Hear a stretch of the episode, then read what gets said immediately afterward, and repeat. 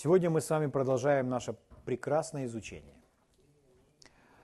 о жизни, которая ведома, направляема Духом Святым. Давайте мы с вами вместе откроем послание к римлянам, 8 главу, и начнем читать с 14 стиха. Римлянам 8, 14. Здесь написано – все водимые Духом Божьим, суть сыны Божьи. Сыны, конечно же, подразумеваются и мужского, и женского рода, пола. То есть подразумеваются дети. Те, которые были рождены от Бога. Потому что вы не приняли духа рабства, чтобы опять жить в страхе, но вы приняли духа усыновления, которым взываем «Ава, Отче!» Сей самый Дух свидетельствует Духу нашему, что мы дети Божьи. Слава Богу. Итак, в начале, в 14 стихе он нам сказал, что мы с вами ведомы Духом Божьим, а в 16 стихе он нам говорит, что этот Дух свидетельствует Духу нашему. То есть в 16 стихе он сразу начинает рассказывать, как это Дух Святой делает. Дух Святой делает это через свидетельство, через внутреннее знание, то, о чем мы с вами говорим. Он свидетельствует нашему духу. Это очень важный, могущественный стих из Библии, который найдет множество подтверждения в Библии других стихов, которые говорят о свидетельстве. Но этот стих очень ярок. Святой Дух свидетельствует нашему Духу. Вот каким образом Дух Святой ведет нас, наставляет нас, учит нас, передает нам знания и информацию через свидетельство нашему Духу. Аминь. Не чувствам, не эмоциям, не уму. Дело в том, что много христиан ведомы мыслями или логикой. Но в притчах написано, 3 глава 5 стих, чтобы уповать на Господа всем своим сердцем и не полагаться на разум свой. Ум, разум, способность мыслить не дано нам для того, чтобы мы были ведомы посредством интеллекта. Интеллект должен быть развит, интеллект должен быть в согласии с духом. Но Господь ведет нас непосредственно через наш дух. Знание от Бога приходит в наш дух. Аминь. Аминь. Слава Богу. К сожалению, часто люди неведомы тем, что в духе, они ведомы мыслями или, например, может быть, ощущениями, может быть, эмоциями, а может быть, обстоятельствами, а может быть, открывшимися возможностями или возможностями, которые закрылись. Если возможности закрылись, значит, человек считает, что он не может этого сделать. Но это не так. Мы не ведомы с вами возможностями, мы с вами ведомы Духом. Должны быть ведомы Духом Божьим. Так как мы прочитали все ведомые Духом Божьим суть сыны Божьи, то каждый из нас должен, может ожидать того, что он будет ведом Духом в своей жизни. Аминь. Слава Богу. Если человек ведом, к примеру, обстоятельствами, или, например, возьмем э, что, какую-то сферу обстоятельств, например, деньги. Человек ведом деньгами. Что имеется в виду?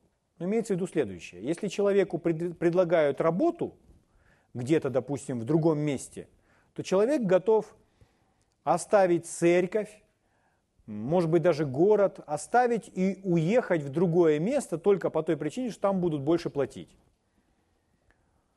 То есть в данном случае причина того, что человеку будут больше платить, является решительным, решающим фактором, почему человек делает такой выбор. Он ведом деньгами, оставляя церковь, отрывая свою семью из церкви. Человек обязательно должен быть в церкви. Если он переезжает в другое место, он должен быть присоединен в церкви. И первое, что, почему мы с вами должны быть перемещаться, потому что мы с вами ведомы Богом и перемещаемы в определенную церковь, в определенное место, где мы будем продолжать сотрудничать, взаимодействовать с другими верующими, принимать Божье Слово, служить. Аминь. Это очень важно, чтобы у человека были правильно расставлены приоритеты – Порой люди устраиваются на работу. А сколько вы мне будете платить? И если сумма, которая э, который называют «не устраивает человека», он говорит, я не буду здесь работать. Но это не показатель, чтобы устраиваться на работу. Не деньги говорят нам, на какую работу устраиваться. Мы идем на ту или иную работу, потому что нас на нее ведет Дух Божий. И даже если там будут платить очень мало, меньше, чем в том месте, которое нам еще, допустим, где-то предлагают, то мы идем в то место, где мы с вами испытываем мир, Божье водительство. Аминь. То есть не деньги решающий фактор. Аминь.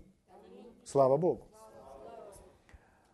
Однажды э, Лерой Томпсон, вы знаете этого человека по программам «Победоносный голос верующего», когда Господь сказал ему открыть церковь, он начал эту церковь в своем городе, в который насчитывает около 300 жителей. Ну, несколько сотен жителей, я, чтобы э, быть точнее, несколько сотен жителей. И он начал там свою церковь, построил впоследствии здание. И люди съезжаются, и церковь растет. И церковь больше, чем э, сам город, потому что люди приезжают из различных других мест. И тогда он сказал Богу, спрашивает его, Господь, ну, ты мне сказал открыть церковь, но почему именно здесь? Ну ведь лучше же, наверное, открыть там, где большее место, там, где больше людей, чтобы и им было удобнее. Наверное, там лучше это сделать, Господь. И Господь сказал ему, нет, церковь должна быть здесь. А я людям, призванным быть здесь, дам новые машины, наполню их баки топливом и сделаю их радостными и счастливыми, когда они будут ехать в это место.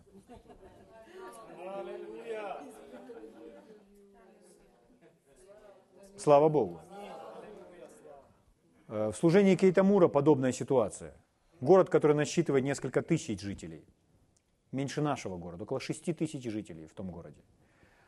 А церковь многотысячная, которая собирается сегодня по воскресеньям уже э, в несколько заходов, то есть два захода. И э, люди, многие добираются на собрание, на служение, э, многие более 45 минут, некоторые более часа. Когда вы едете по штатам, по хорошим дорогам на автомобиле, то за 45 минут можно преодолеть большое расстояние.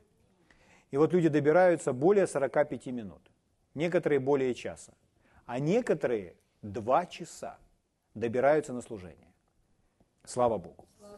И таких людей, из таких людей состоит церковь. То есть речь идет не об одном человеке, не о двух людях, а вся церковь состоит из таких людей.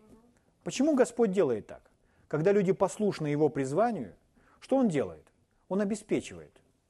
Он дает новую машину, бак наполняет топливом и наполняет человека радостью, когда он едет в этом направлении.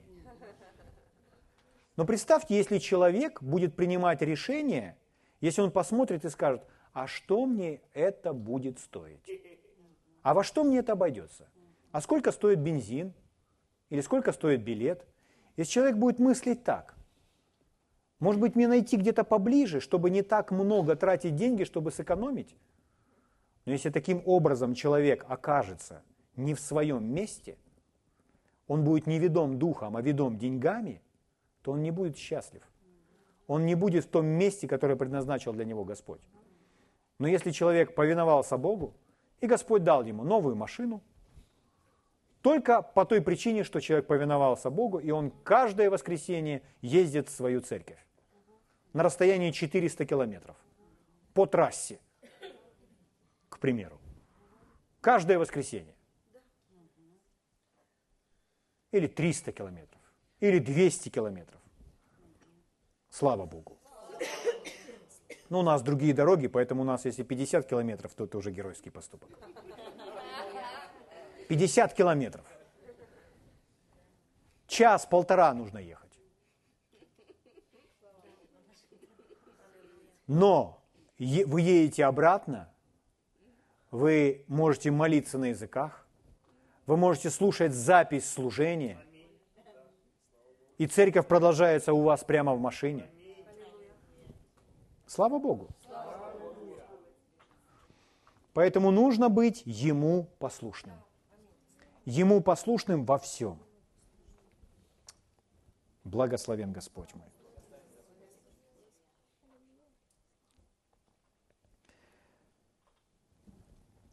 Хорошо. Мы с вами говорили о том, чтобы быть духовно чувствительными. И мы с вами перечислили, в прошлый раз мы говорили об одном качестве, которое поможет нам быть духовно чувствительным, что нужно всегда прислушиваться к этому, что нужно подчиняться. Это уступчивость. Уступчивость, когда мы с вами уступаем Богу, когда мы с вами позволяем Ему себя вести. И мы смотрели в рождественской истории о людях, которые в Ветхом Завете, и Святой Дух, тот же самый Дух, который работал с нами, работает и с ними, работал и с ними. Это тот же самый Дух. Дух наполнял их, и они каким-то образом реагировали. Они не были безучастны, когда Дух Святой наполнял их. Что происходит, когда Дух Святой свидетельствует вашему Духу?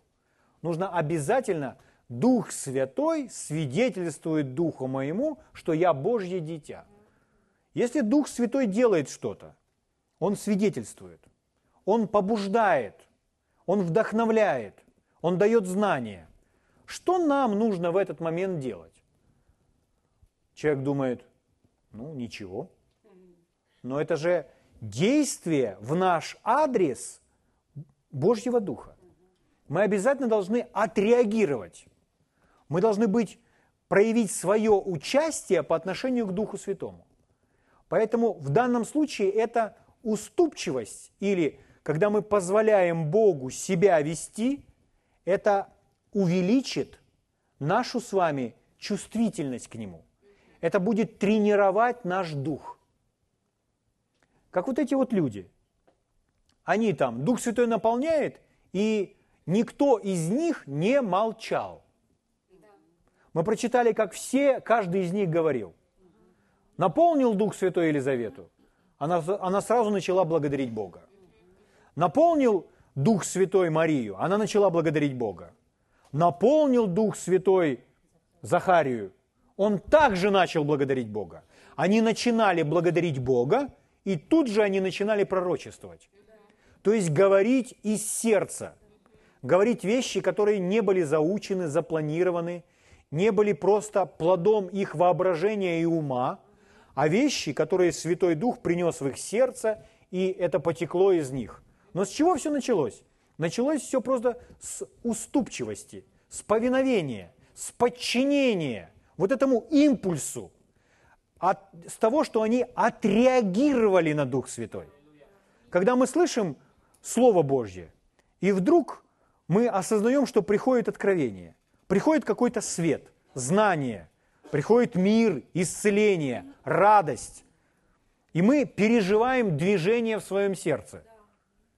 Нам нельзя никак не реагировать на это, потому что это общение Духа Святого с нами – если мы хотим развить свой дух, то мы должны сразу же уступить этому. Уступить этому, ну, я использую опять это слово, но это не те чувства.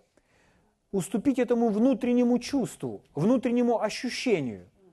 Мы не говорим об эмоциях и не говорим о физических ощущениях, а вот это внутреннее знание, внутренний импульс, внутреннее побуждение. Это может быть очень тихим, практически незначительным – очень тихим маленьким толчком, маленьким светом, просвещением. Но что мы делаем? Мы сразу же реагируем на это.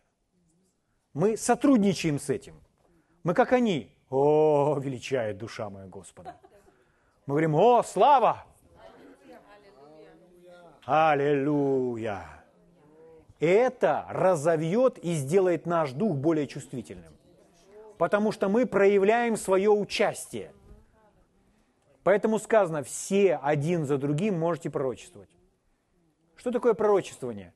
Пророчествование начинается со свидетельства, с внутреннего импульса, с внутреннего побуждения, маленького, как вам порой кажется, огонька внутри. Вот с чего начинается пророчествование.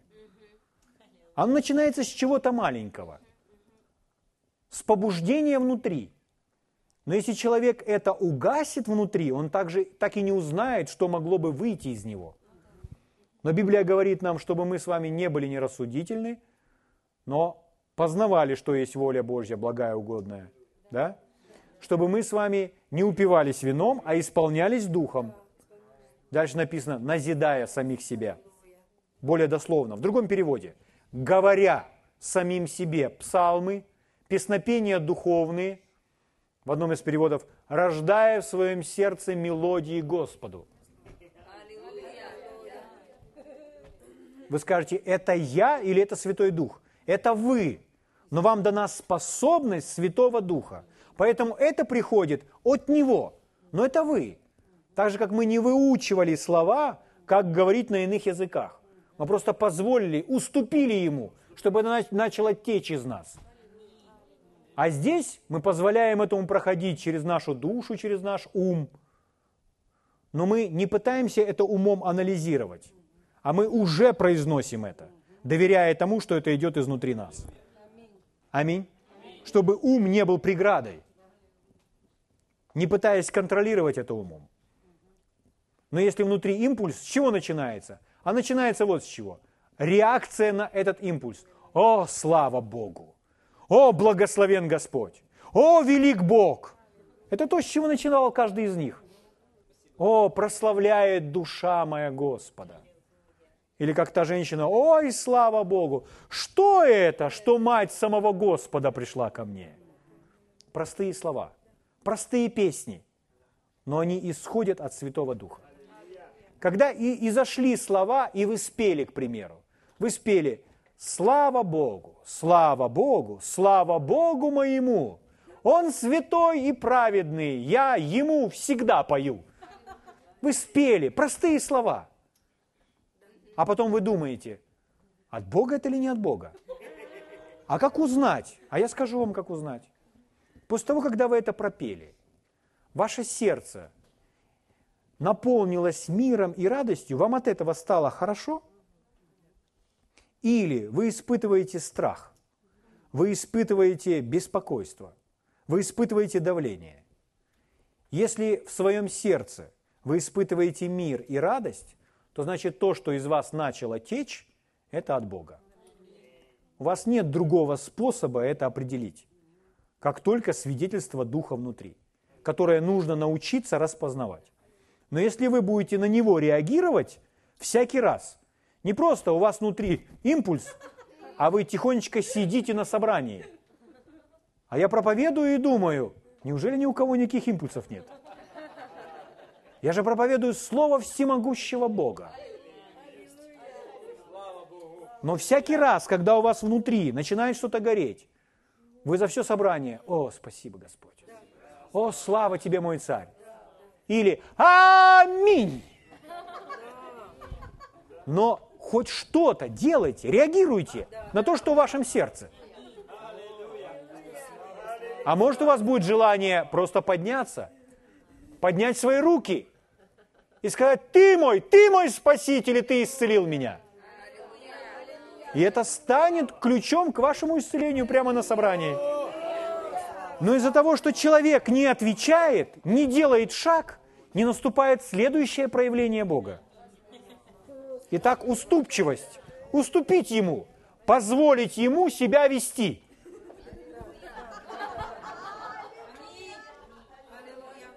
Немножечко радости появилось у вас внутри. Скрыть ее, удержать или позволить выйти наружу хотя бы немного. Слава Богу. Итак, уступчивость. Хочу сказать вам, что ключом к тому, чтобы быть более чувствительными, является вот эта вот уступчивость, вот это подчинение, повиновение его побуждению, импульсу, вдохновению внутреннему, которое в сердце, не в уме. Так мы развиваем эту свою способность. Чем, э, чем больше вы следуете за этим внутренним побуждением, тем более чувствительными вы становитесь. И обратное. Чем больше вы игнорируете его, чем больше вы его игнорируете. То есть у вас внутри взыграл дух. Вы не сделали ничего. Вы промолчали, не прошевелились никак. Просто это называется проигнорировать.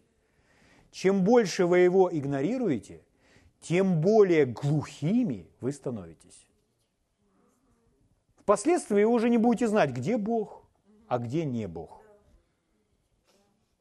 Но если мы хотим развить свою чувствительность, то мы обязательно должны участвовать во внутренних импульсах и знаниях. И сейчас говорю очень сильные вещи. Следующее, второе, что поможет нам развить это в себе. Это открытость.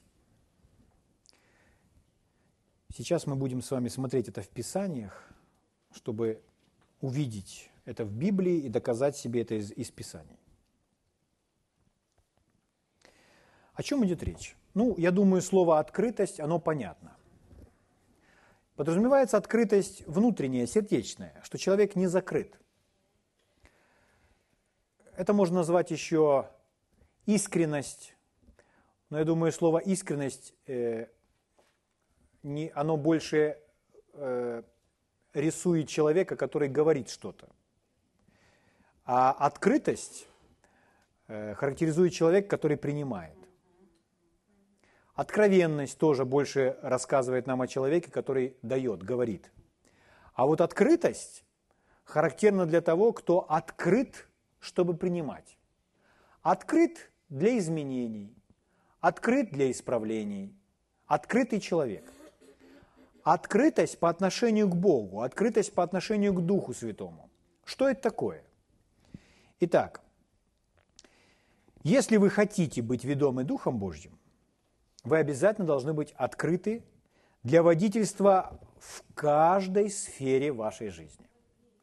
То есть не может быть так, что вы Бога не допускаете в какую-то сферу в своей жизни. То есть вы здесь решаете самостоятельно, а в тех других сферах вы хотели бы, чтобы Бог вам помог. Так не бывает. Это говорит о том, что вы закрыты для Бога в той или иной сфере. То есть там вы приняли самостоятельное решение, и вы не хотели бы, чтобы кто-то диктовал вам там, как вы должны поступать. Но что касается Бога, то для Него мы с вами должны быть открыты в каждой сфере и ведомы Духом во всем, во отношении всей нашей жизни. Потому что мы с вами принадлежим Ему без остатка. Аминь. Он полный господин нашей жизни. Слава Богу. Поэтому по отношению к Богу мы просто не, не имеем права быть с вами закрыты. В своем уме или в своем сердце мы должны быть открыты. Слава Богу. Дело в том, что если вы закрыты в чем-то где-то, представьте, что вы разговариваете с человеком, который Э, который не желает вас слушать. Он не желает ничего от вас принимать. Мы называем такого человека закрытый человек. И если вы знаете, что этот человек закрыт, он не желает от вас ничего не принимать, то это является для вас сигналом остановиться и ничего не делать. Вы не видите никакого смысла говорить ему, если он отворачивается, если он уходит, если он закрыт, если он не желает принимать. Бог очень хорошо видит, и знает, что человек закрыт. Поэтому он не обращается к такому человеку. Он не говорит ему. Человек может просить Бога, чтобы Бог вел его. И в то же самое время внутри не допускать Бога в те или иные сферы. И Бог не будет вести такого человека, потому что этот человек закрыт. Я покажу вам это сейчас из Писаний. Но вы поняли, о чем идет речь. Сейчас мы еще больше облечем это в форму благодаря местам Писания.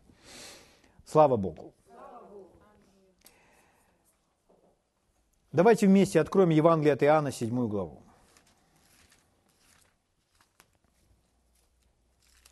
Евангелие от Иоанна, 7 глава.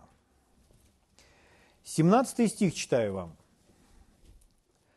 «Кто хочет творить волю Его, тот узнает о сем учении, от Бога ли оно, или я сам от себя говорю». Это говорит Господь Иисус.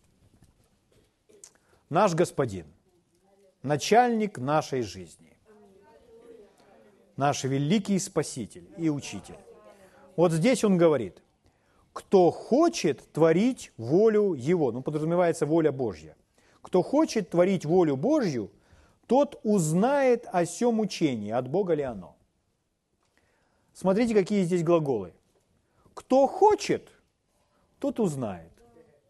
Кто хочет, или можем другое слово использовать, желает. Кто хочет, желает, тот будет знать. Если человек не хочет, не желает, то он не попадает в следующий пункт, он не будет иметь знания. Здесь у нас с вами принцип, вот в этом стихе, что когда человек хочет или желает, он получает знание. Смотрите, как другой перевод звучит.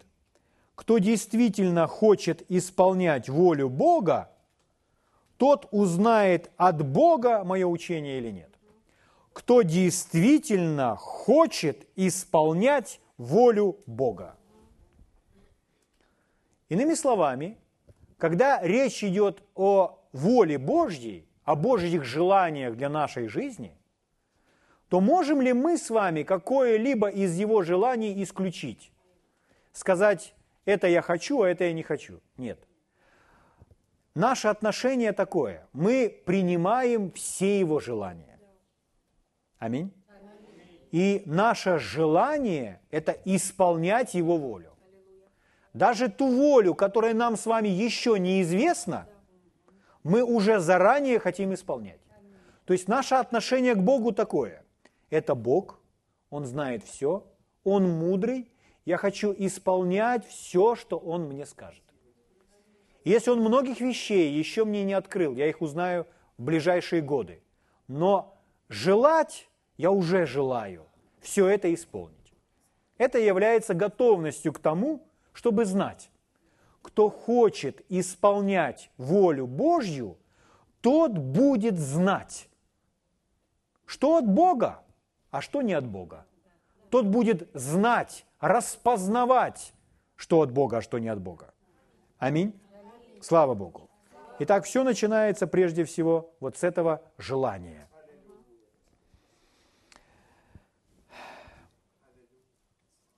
Кейт Мур рассказывает такую историю своей жизни, что в его жизни был период, когда он был очень занят в служении. Очень занят. Ему приходилось проповедовать в неделю по 15, а иногда даже по 20 раз. То есть очень занятый человек. И молясь, общаясь с Богом, он слышал, что в его сердце вновь и вновь приходило побуждение, что ему нужно начать больше путешествовать, ездить, проповедовать в других местах, быть открытым для того, чтобы служить в других местах. Но он говорил сам себе, я уже слишком занят, у меня просто нет времени для этого, я уже слишком занят. И он игнорировал это побуждение. И вот, вот так вот однажды опять молясь Богу и задавая Ему различные вопросы по поводу водительства в своей жизни, но в других сферах, не в отношении путешествующего служения, а в других сферах, связанных с финансами, с материальным обеспечением, и просто вопрошая Бога, чтобы Господь дал мудрости, чтобы Господь вел. Так после определенной продолжительной молитвы он сидел в кресле, просто размышлял. Его, его сердце опять поднялось это побуждение, что ему нужно больше ездить как путешествующий служитель. И тогда он не проигнорировал это после нескольких лет игнорирования, а он сказал следующее. Что это такое со мной? И он обратил внимание на это побуждение.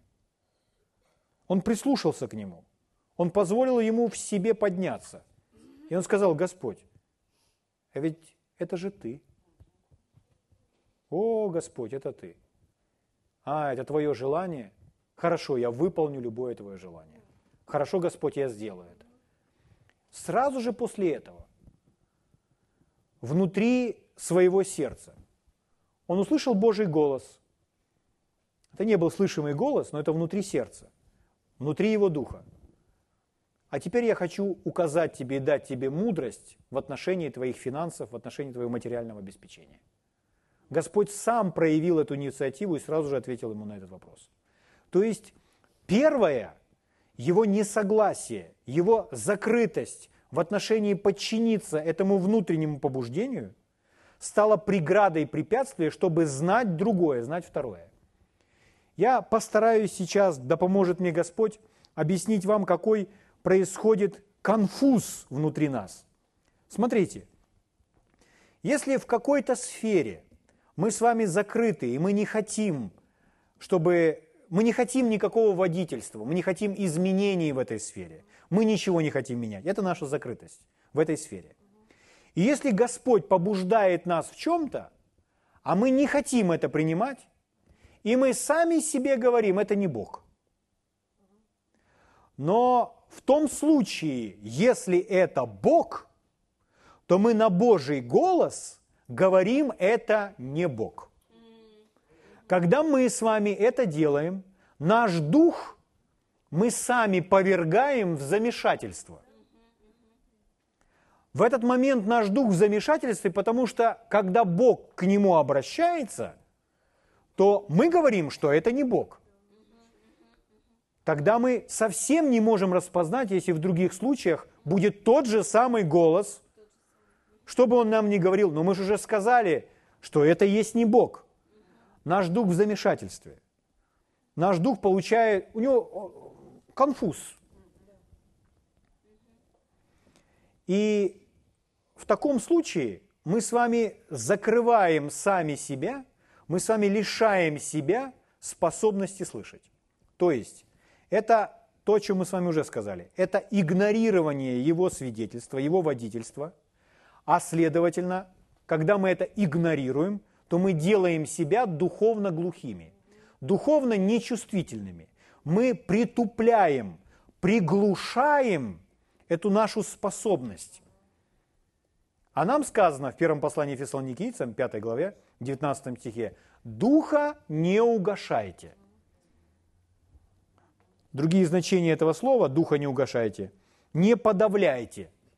Еще одно значение – не заглушайте. Да? Поэтому, когда мы с вами в какой-то сфере закрыты от Божьего водительства, это есть наше отношение к личности. И неважно в какой сфере – это наше отношение к личности, и это отношение станет преградой для нашего слышания, для нашего понимания от Бога. Потому что мы уже проигнорировали его. Мы уже отвергли его в какой-то из сфер. Поэтому вот принцип, который изложил Иисус в Евангелии от Иоанна в 7 главе, в 17 стихе. «Кто хочет творить волю Божью, в другом переводе, кто хочет исполнять волю Божью, тот будет знать.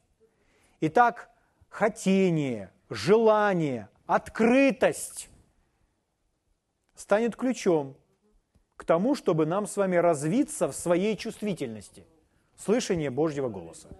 Аминь. Слава Богу. Итак, когда он таким образом, сидя в том кресле, отреагировал на Божье исправление, потому что это было Божьим исправлением, Божьей какой-то исправлением его курса, который, которым он шел Он откорректировал его немного курс. И это было Божьим исправлением. Когда он так отреагировал на Божье исправление, он получил Божье водительство и направление в других сферах. Хочу давать, дать вам утверждение одно. Если мы хотим быть чувствительными к водительству духом, мы должны быть также восприимчивы к Божьему исправлению. То есть, я еще раз поясню. Если мы говорим, я хочу быть ведом, но я не хочу быть исправляем, то мы ведем себя как человек, который закрыт. Мы встали в положение человека, который указывает Богу, что ему делать. А мы не указываем Богу, мы все от Него черпаем и принимаем. У Него вся мудрость и все знание. Аминь. И мы хотим исполнять Его волю. Поэтому мы восприимчивы, мы открыты также к Его исправлениям. В какой бы сфере не было это, мы открыты. Аминь. Слава Богу. Благословен Господь мой. Аллилуйя. Итак, ваше нежелание и закрытость в одной сфере может блокировать водительство Духом Святым в другой сфере. Ваше нежелание, то есть неоткрытость, закрытость, всего-навсего. Вот такое качество.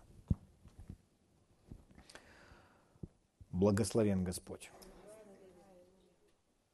Именно по этой причине многие христиане становятся глухими. Потому что где-то в чем-то они проигнорировали Божье исправление, Божью корректировку какую-то, Божье побуждение и сами сделали себя глухими.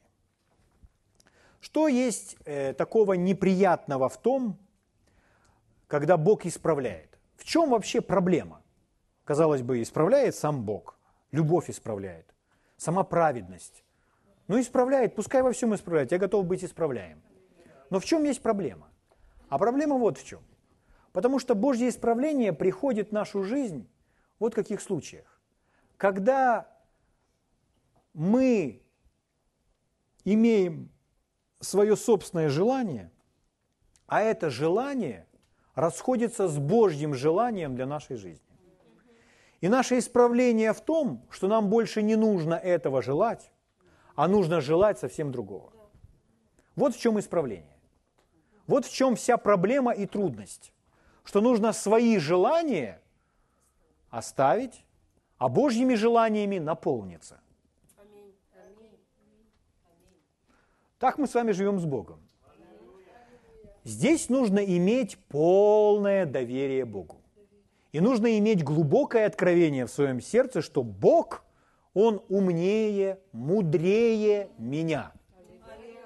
Если вы спросите любого человека на улице, Бог тебя умнее, все скажут «да».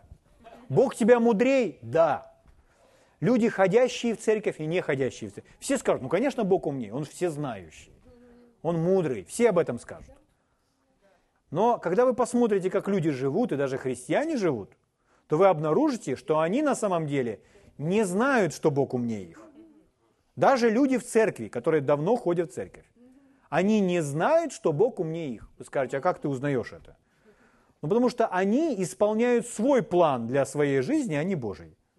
Это говорит о том, что они считают, что их план лучше, чем тот план, который приготовил Бог. И они держатся за свои планы, и не хотят отпускать свой план. Они боятся, что если они отпустят свой план и возьмут Божий план, то им будет плохо. Но это же есть показатель того, что человек не знает, что Бог умнее, мудрее. Я утешу вас. Бог создал нас. И все наши способности, все, все наши, вся наша тяга к определенным вещам, это заложено в нас Богом. Наши таланты, наши склонности к тому или иному делу. Это Он нас создал такими. Тот, кто умеет играть своими пальцами, это дар от Бога. Ему хочется играть, потому что это заложено в него Богом. Аминь. Поэтому Бог знает нас лучше нас самих. Поэтому лучше довериться Его плану. Детям говорят так. Ну, кем бы ты хотел быть? Родители спрашивают у ребенка. Ну, давай будем искать, кем бы ты хотел быть. Я вам хочу заранее сказать, это очень тяжелая работа, тяжкая работа. Искать, кем бы я хотел быть.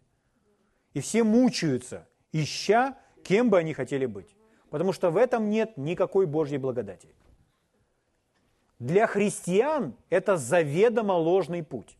Родитель не должен наставлять ребенка, кем бы ты хотел быть. Родитель должен наставлять ребенка с раннего детства, как искать Бога. И кем бы Бог хотел, чтобы я был. Кем бы я хотел быть? Нет. Кем бы Бог хотел, чтобы я был? Каков Его план для моей жизни? Кем бы Бог хотел, чтобы я был? Люди говорят, я нашел Бога, я нашел Иисуса. Какое счастье, что я нашел Иисуса Христа. Но на самом деле это Он нашел нас. Аминь. А какова наша миссия теперь, что Он нашел нас? А теперь нам нужно найти себя в Нем. Он нашел нас, а теперь мы ищем себя в Нем. Какие же мы? Для чего я предназначен? В этом будет благодать, в этом Господь будет нам открывать, вести, показывать. Аминь. Слава Богу. Но не наши желания. Не наши желания. Не наша воля. Но Его желание, Его воля. В этом есть разница. Наш пример Господь Иисус. Как Иисус жил? Иисус говорил, что Он ничего не делает – как только он ходит и во всем угождает Отцу. Это когда утром Иисус вставал, просыпался, умывался, то вы никогда бы не услышали, чтобы Иисус сказал, ну чем бы я хотел сегодня заняться. У него с этим не было никаких проблем. Он каждый день искал, как и в чем ему угождать своему Отцу. Аминь. Поэтому, когда он был в Гефсиманском саду, и все бремя, бремя греха приходило на него там в саду. И он молился там, находясь в стенаниях, в агонии. И борясь, он сказал, если возможно, доминует меня чаша сия. То есть, Отец, если возможно, мне не идти по этому пути, по какому-то другому пути. Но дальше он говорит, впрочем, не как я хочу, но ты. Не моя воля, но твоя воля да будет. Иисус жил всегда так. Но это же пример для нас. Мы с вами живем всегда тоже точно так. Поэтому не нужно спрашивать и провоцировать ребенка, а кем ты хочешь быть. А нужно учить его. Мы должны искать с тобой Бога, кем бы Бог хотел, чтобы ты был. Слава Богу. Это важно.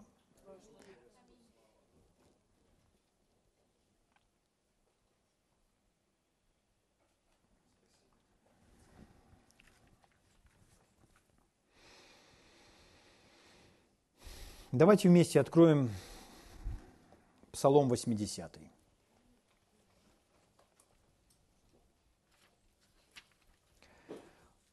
Проблема в том, что люди, верующие люди, христиане, они ищут, кем они хотят быть, исследуют себя, кем они хотят быть. И потом, когда они осуществляют свои желания, они просят Бога, чтобы Бог их благословил и Бог им помог. А Бог не помогает так, как им бы хотелось, чтобы он помог. Не обеспечивает их необходимыми ресурсами. Дело в том, что Господь не ответственен, чтобы наш человеческий план был успешным. Это не его ответственность. Он ответственен за свой план.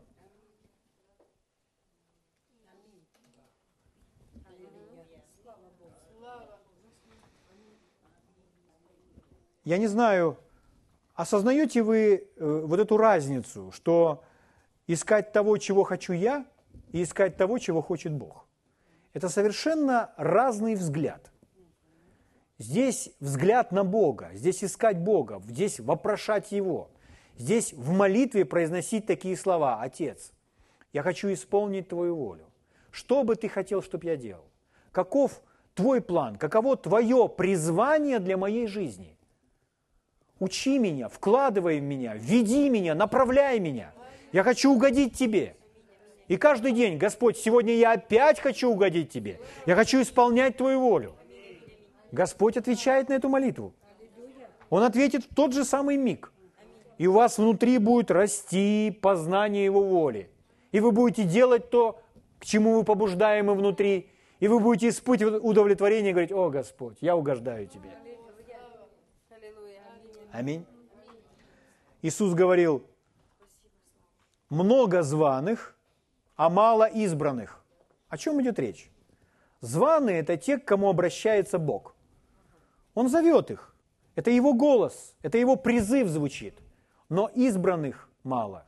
Избранные – это те, кто ответили на его призыв, те, кто послушались, те, кто отреагировали, те, кто подчинились этому призванию, внутреннему свидетельству, пойти по этой дороге.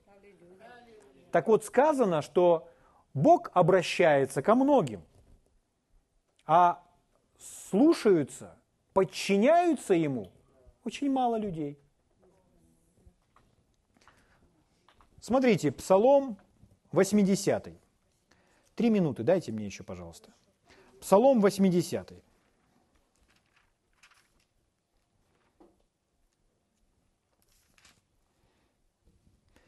Я начну вам читать с 11 стиха.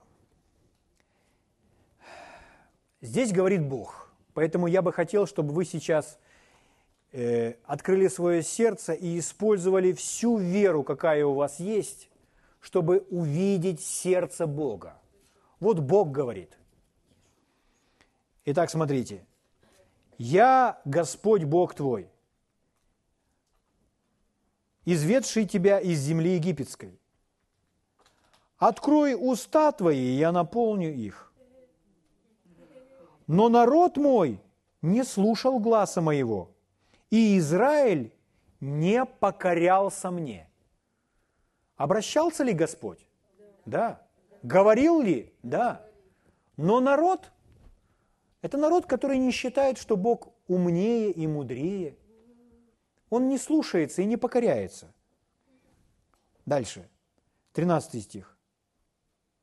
«Потому я оставил их, их упорству сердца их, пусть ходят по своим помыслам, исполняя свои планы. Я оставил их. Я не буду благословлять их путь, их помыслы. Дальше. «О, если бы народ мой слушал меня, и Израиль ходил моими путями». Вот прямо из сердца Бога.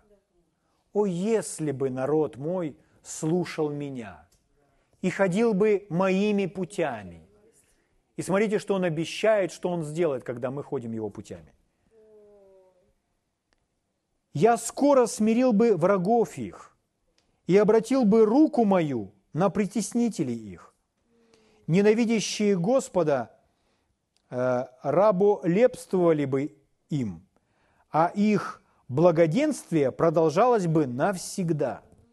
Я питал, питал бы их туком пшеницы и насыщал бы их медом из скалы. То есть здесь все, здесь защита, обеспечение, благоволение, это Божьи пути. И он говорит, о, если бы народ мой послушался меня. Давайте еще одно место Писания посмотрим, Евангелие от Матфея. Это пророк Иисус говорит, сам Бог через Иисуса говорит. Матфея 23 глава.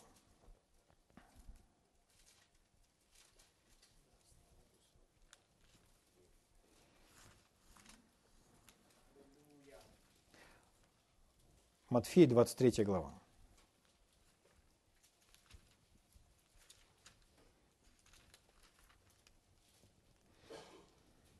Я верю, вы нашли. Вот глава заканчивается, 37 стих.